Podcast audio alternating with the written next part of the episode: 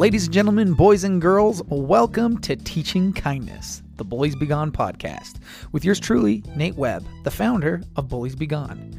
Here on BBG, I go into all things kindness, bringing in guests and experts from all walks of life. And we are all here for one reason and one reason only to help you and your kids get over bullies, get off social media, and love your lives. So come on in and learn how to live in a world where kindness is king. I'm your host, Nate Webb. Let's get to it. What's up, everybody, and welcome back. It is great to be at BBG. It has been a second. Um, I'm super excited for today's show. Today, we're going to be diving a bit into the sports industry. Sports are notorious for how heated and intense things can get, both on the field and off the field. Oftentimes, we find players and coaches who are either totally lenient and uncompetitive, or players and coaches that are almost too competitive and are willing to tear down each other in order to win. We still want kids to be competitive. We want kids to be resilient, but we don't want them to think their self worth is rooted in that win loss record. So today I brought on a high school football coach who's finding immense success from finding that balance. Everybody, welcome Coach Barkley Christensen. Barkley is a seventh year coach for the San Juan High School football team in Blanding, Utah.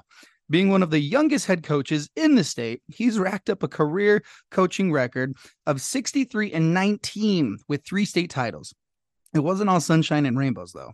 Over the last seven years, Barkley has learned a lot about how to create a culture of winning and how to motivate kids each year to reach their goals. Welcome, welcome to the show, my friend.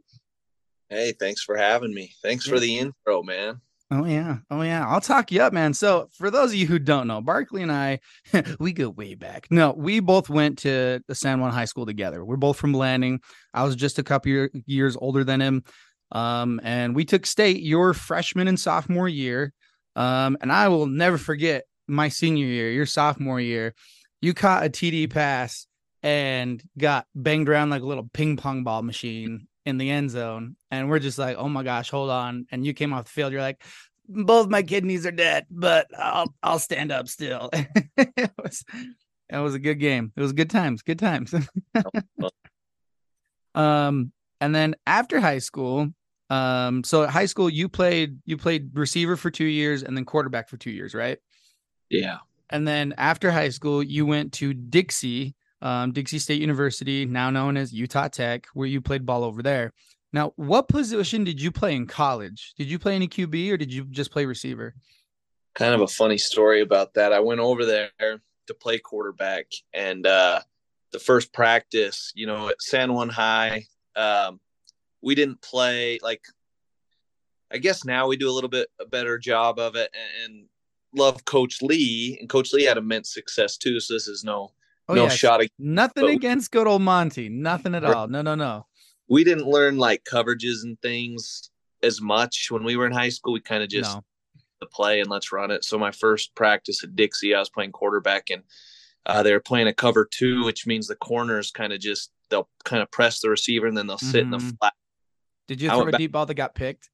Well, I went to throw my. It was just a, a hitch route, and mm-hmm. the the corner did a really good job. He kind of went with the receiver for a minute, but then he sat in the flat, and I threw a pick, and they're like, "Yeah, you're going to play receiver from here on out." so I went one practice quarter, played a wide receiver after that. well, I mean, you didn't you don't suck as a receiver either. So I mean, it was it turned out all right. Um, I think how was... many how many years were you at Dixie?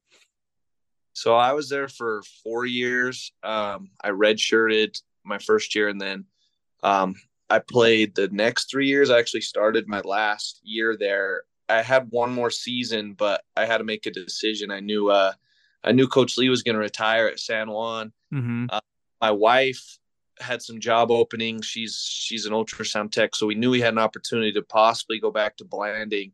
Um, but I was kind of short on credits, so uh, they said, you know, you could take 21 credits your last two semesters here and just finish. That was no way possible if I did that with football. So I had to make a decision like, do I gamble? Because it, I mean, I didn't know if I'd get the job or not. Right, and right. Credits these last two semesters, which is a lot. Mm-hmm. And just finish or do I play my last year of football? And that was a hard decision, but I ended up, you know, I got to do what's best for my future. I didn't think I was right. going to go to the NFL at that point. So I, I took 21 credits my last two semesters and uh, holy poop, knocked it out. And, a piece? Got the job. Yeah, a piece. So 40 credits in a year? Yeah, it was it was crazy. Holy moly, that that would have driven me into the ground. Yeah. And then and then and then did you go straight off over to like student teach over at San Juan High then? Yeah, so so that that kind of wrapped up the 21 credits was the student teaching. Okay. Uh, that uh it was that spring. So that winter and spring I student taught and then was done and had a job interview and luckily got the, the teaching job. When you and went then, to San Juan High, was it with the intention to become the football coach? No. No. When I was in high man, I I have a lot of regrets from not taking things very seriously. Um, you know, I was just I liked sports and and uh, I hated school and I really didn't take school very. I had a better GPA in college than I did in high school. I had like a, I, mean, I had a three five in high school. You're you're academic, well, the equivalent of academic all state in college. I saw you getting honors. Yeah, I, I had a three nine eight or something in college. I, I took, I loved it. I liked school. I learned how much I really liked it. And took a job, so yeah, I have a lot of regrets from high school. But I could never have imagined being a teacher. Like that would have been the furthest thing. The kids in my grades still laughed, like, "How are you the vice principal?" Because there's no way that would have been a even an option. Right. And so you get to San Juan High, and I, I, think a lot of people might be wondering, how did you end up coaching so early on? Like, was Coach Lee like, "Hey, you should take over as the football coach," or like, did you when you came over to uh, to student teach with Coach Lee? Was the end game once you were there to to become the football coach? Uh, yeah. So so I actually helped Monty that last his last season. I knew it was oh. going to be his season, oh. so I oh. was distant that year. Then I had to go back and finish school. Okay. When came, so that summer I helped him a little bit. Um, and that's something I wanted to do. I wanted to. That's why I wanted to get an education. I know it sounds bad. I ended up loving teaching, but I, I, wanted to be a coach and right. I wanted the E route, but they said everyone and their dog that wants to coach goes that route. So mm-hmm. good luck getting a job where you want to go. So they said social studies would be the best option. You can kind of pick where you want to go as long as you can get a football job. Um, and so I knew Coach Lee was going to retire. So I'm like, yeah, social studies would be great. Um, and he's retiring as football coach. This could all really work out. And uh, so when I student taught with him, obviously I was just trying to learn from him. He didn't, he wasn't like, you know, Bob Peterson was the principal then. He wasn't like, you're the guy, you know, right. professional couldn't say that, but I, I don't think he really, I mean, I was young, I was 22 years old and, and looking right. back, I'm grateful they hired me, but it's kind of crazy. 22 because uh, me as a 22 year old thought I knew everything. I was going to come in and take 2A high school football by storm and we were going to win all these championships. And that first year we went four and seven because I was gonna I, say the first couple of seasons were a little rough. Yes, I I was humbled because I thought played college football. I'm gonna come in. I know everything, and I knew nothing. And mm. uh, yeah, a lot of work has had to come in to. I mean, I think that was the best thing for me is to to have to learn that. Right. But but yeah, I wanted to be the the football coach somewhere. Right, right. I think that's interesting. In high school, you know, you never think you'd end up there again. Like I, I would have never dreamed of been back in education, become a high school counselor, become a wrestling coach, whatever it is. But man, you just you, you can't you can't leave the sport alone. You can't leave the things alone that you love your whole life. You, it always finds a way back to you. Um, and so those how those first couple of years coaching though, like I don't know. There's a lot of things that no one talks about when it comes to coaching. No, you know, no one talks about the the the bus requests, the hotel fees, the travel plans, the logistics going on in the background. And so I'm sure you had plenty of bumps and bruises along the way your first couple of seasons learning how to be a coach. What were some of the biggest challenges you faced as you were just, you know, coming into it? You were what, 22 when you first became the head coach? Like, how did that? Yeah. Yeah. I mean, especially just coming out of college, like I'm coaching 60 people's kids. I mean, that's mm-hmm. what you got. These aren't college kids that are, you know, want to be, you know, they're, they're people's kids in the community and they want them to be raised up and, right. uh, in a good environment and a good culture with your football program. And so it wasn't just like, teaching them how to win and, and win only. It was is okay. How do we give them you know life lessons? And, and at 22, I haven't lived a lot of life at that point, so no, I was just ready to win. And that that I learned that's not what it's about first and foremost. Um, but like you said, the the small things behind the scenes is taking care of these kids um, on and off the field. Um, when you go travel, hotels, getting all of that organized, that was something I wasn't very good at because it was always just done for us. So mm-hmm. having a travel plan and an itinerary and and making sure these kids are entertained and and you know when a kid gets in trouble having to discipline them and and i mean yeah there's so much that that goes behind the scenes that yeah things i'm obviously forgetting um oh, but yeah, yeah it, it, was hard it, i was overwhelmed i i remember telling my wife after my first couple years like i don't think i'm cut out for this because one we weren't winning two it was a lot of stress teaching was hard it wasn't mm-hmm.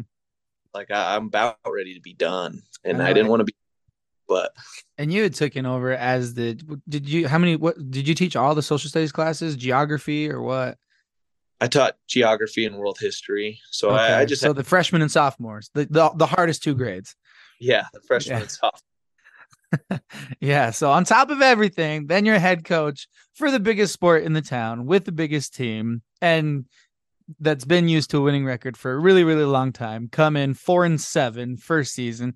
Second season, I believe you guys had a winning record. You're like six and eight or something.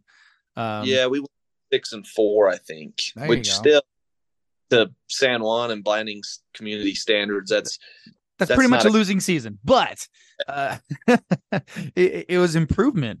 You know, as as the years went on and as a football team you get to have quite a few assistant coaches that get to help you right? You got a c team coaches jv coaches line coaches defensive coordinators video specialists the list goes on.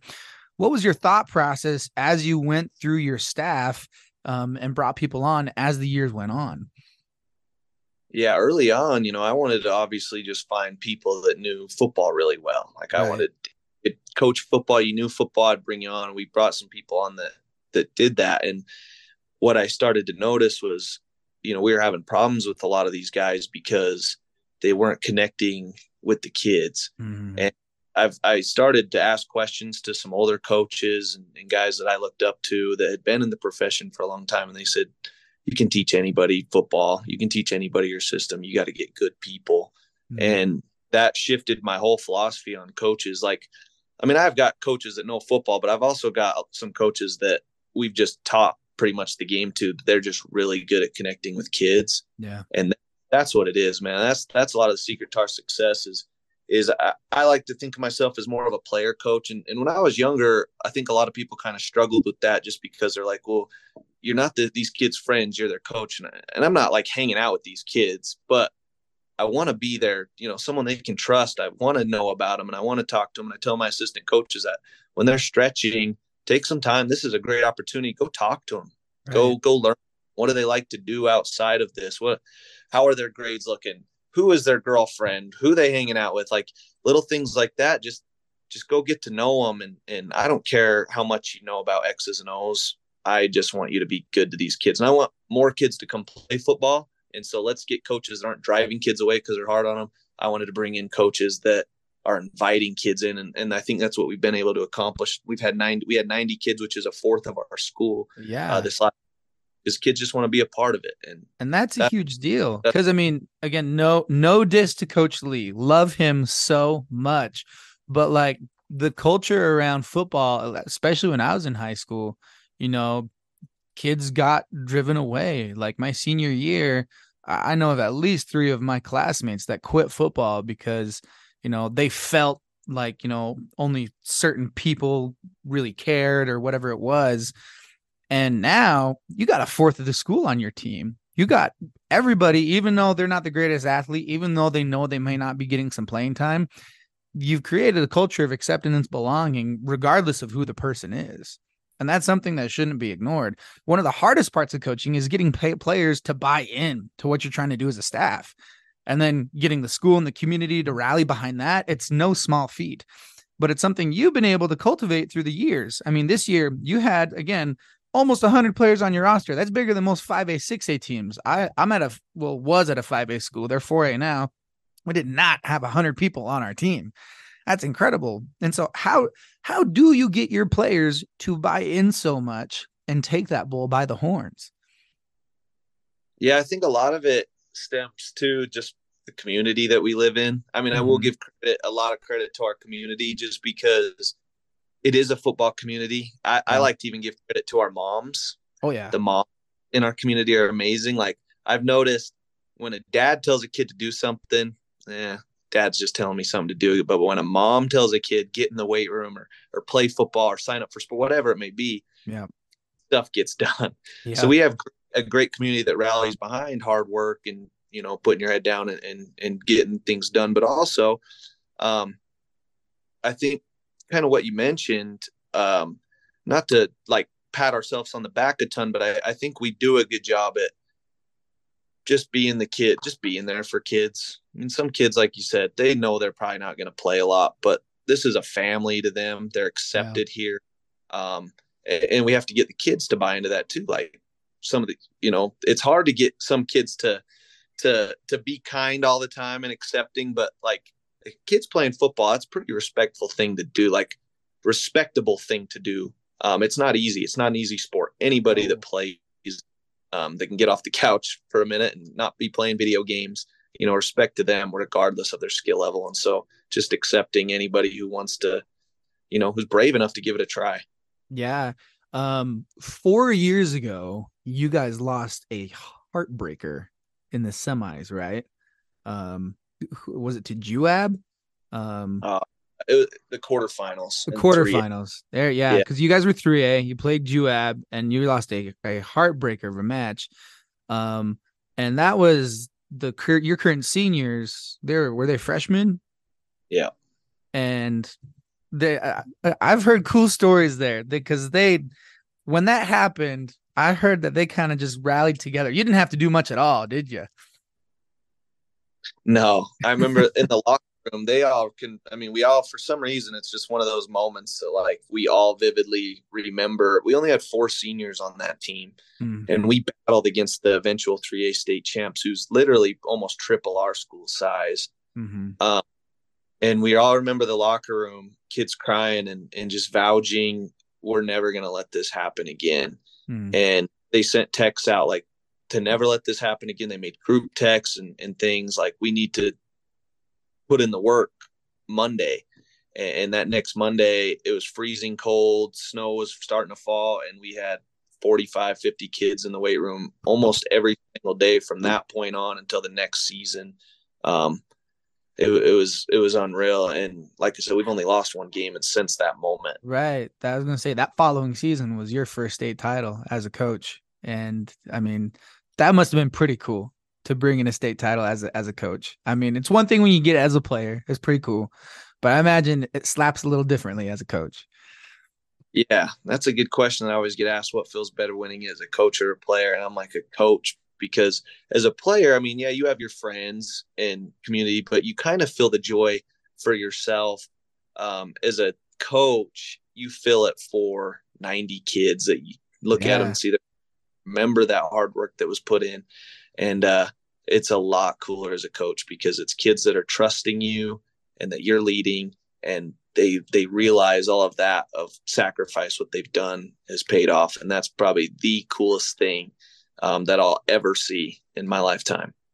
Yeah, it's it's it's so cool to watch kids succeed, and it's super cool to be a part and to be the leader of something when it does, and you just your joy is amplified for you through ninety kids you know that's that's a pretty cool feeling um, i had the opportunity to you know come back to blanding and speak to some of the younger schools last year and i came to the weight room to work out in the mornings and i thought what that i thought was cool it was it, I, a lot of high school kids but also you and coach bobby were there too you know when i was in high school i won't lie not many of my coaches were in the weight room in the mornings with like me and Stetler and Ryan and all the early birds that were in the weight rooms. But you and Bobby almost every single morning were in the weight room with the kids. And I found that super impressive. Yeah, I think I think as a coach, you know, if I'm going to ask a kid, you need to lift. If I'm going to demand something out of them, I got to be willing to do it myself. There was two years ago, I ran a monster with the kids. You know what a monster is. Did you put pads on? and I didn't put pads on, but a monster for people that don't know is is you you run so far and back pedal, run so far, back pedal, run so far, back pedal. It's like ladders, last, but on the football field. Yeah, then you got a bear crawl and hundred yards. It, it, doesn't sound bad, but that bear crawl is awful. And yep. I about died. Is it? But I'm like, if I'm gonna make these kids do it, I better be willing to do it. Because I remember always being irritated by not even necessarily at San Juan, but even at Dixie, like when a coach was making you condition and they're sitting there yelling at you to stay off your knees and breathe and work harder, and you're sitting there and there's no yeah. way you can this trail. It always irritated me. So I'm like, if I'm gonna yell at them and have them do something, I got to be willing to do it. And uh, we were in the weight room this morning, and I don't love it waking up at five in the morning getting there, but uh, it's good for me. I mean, we all should be working out and be healthy. But if I'm gonna have the kids do it, make sure that they're doing it. I'm gonna I got to be able to do it and be in there and show them that uh, it's important to me as well. Yeah. And in the last three seasons, like you said, you've only lost one game. You've taken home three consecutive state titles, which is a first in school history, right? We've never done that before. Um, and not to mention, you've just been awarded Coach of the Year for 2023. That's pretty cool. Um, as the program continues to be successful, what has become your biggest challenges as a team and as a coach? Yeah, that's a good question. Um, just keeping that work ethic up because these freshmen that we have, so the freshmen, our first state title, they'll be seniors this next season. Right. They have only witnessed, and they were actually weren't even at that game. So they actually were talking about the other day. They have never witnessed a varsity loss. Oh. And so what's happening with these kids, and you actually, you know, not to get off like all off topic on a tangent, but well, you actually country as well. Um, when things are going good, what does it do to people? It kind of makes people take things for granted. Oh yeah, the pride Get, cycle. Yeah, you you kind of quit working because this is just how things are, mm-hmm. and so mm-hmm. that's probably the hardest thing is how do I keep kids hungry? Um, right. Um, and uh, this isn't just what we do, and right. take these things for granted. There's so many kids in the world that will never win a state championship. It's a once in a lifetime thing for most people, and Here's these freshmen now, that have had it every single year of high school. Yeah, yeah, they're going to be seniors. Do here, well, it is, but it hasn't been easy, and no. they some of them maybe have never played, so to their perspective, oh, it's easy. It's just what, we, what do. we do. but that's been hard. How do you keep them hungry and, mm-hmm. and keep yeah. working? Well, even like during the season, I mean, I followed I followed along every single game, was watching the score, watching picture at Palmer. I came to one game, um, the one in Salt Lake on the weird hill. Um, at Judge Memorial, there we go. Um, and like you guys only had two games this whole season where you didn't score 60 points. Like it wasn't even close the majority of the time. That being said, I could tell when just a few times when kids got a little complacent because they're so used to this Ah, it's okay. It's okay. 26 will go smoke that kid. I can I can take a break on this play, you know. Um, and then having to remind them, no, uh, you don't take plays off. That's not what we do here. You take plays off. That's that's that's when they that's when they score. I mean, at one point, you guys, you and Judge were like locked in like the first quarter. I was like, what's going on? And then and then you know the boys turned it on and didn't turn it off until the very end of the game when the freshmen were scoring touchdowns and, and ended up being a pretty awesome, awesome thing to watch. But it can be hard to to get them to continue to push through it. Um, because eventually those kids are going to experience a loss. It might not be while they're playing football, but they're going to experience a loss in life and helping, you know, helping them prepare for that because that that's a normal part of life but ain't a part of normal normal part of San Juan football right now. that's that's a that's a pretty good thing to have. Um, so I mean, you're doing some pretty cool stuff at San Juan High. I love how you're putting kids first and finding people that understand and that that put kids first, um, that care less about football, care more about kids, and by doing that, you've created that culture of winning by not focusing on winning by not tearing them down every single time they make an itty bitty little mistake, by boosting them up more than you tear them down. And it's bleeding into all the other sports as well. Basketball took home a state title two years ago. Wrestling has had multiple state champs. They have more kids on the wrestling team than ever before. And oh. I'm not saying it's all you, Coach C, but I am saying that the culture that is cultivated in the fall sports it bleeds into the other sports and it's being noticed. And so you might not want to pat yourself on the back, but I sure as heck do, bro, because this is not this, this is not a small deal. I mean, growing up in Blanding, I can tell you there's lots of kids that did not feel that culture growing up. And so feeling that now, that's a big deal. So thank you so much for everything you're doing for these kids. Um, and thank you so much for everything you're doing for the community. I feel like you're making the whole community a better place, Bark. So thank you so much, man. I appreciate that, man. That's pretty uh that's pretty high praise. So thank you. Um, and thank you for your time. And thank you, everybody, for listening to this week's episode of Teaching Kindness. If you would like me to come speak at your community, fill out a speaker form in the podcast description. And always remember, you are wonderful, you are worthy, you are worth it. Go home and give your kids an eight second hug, and we'll see you on the next one.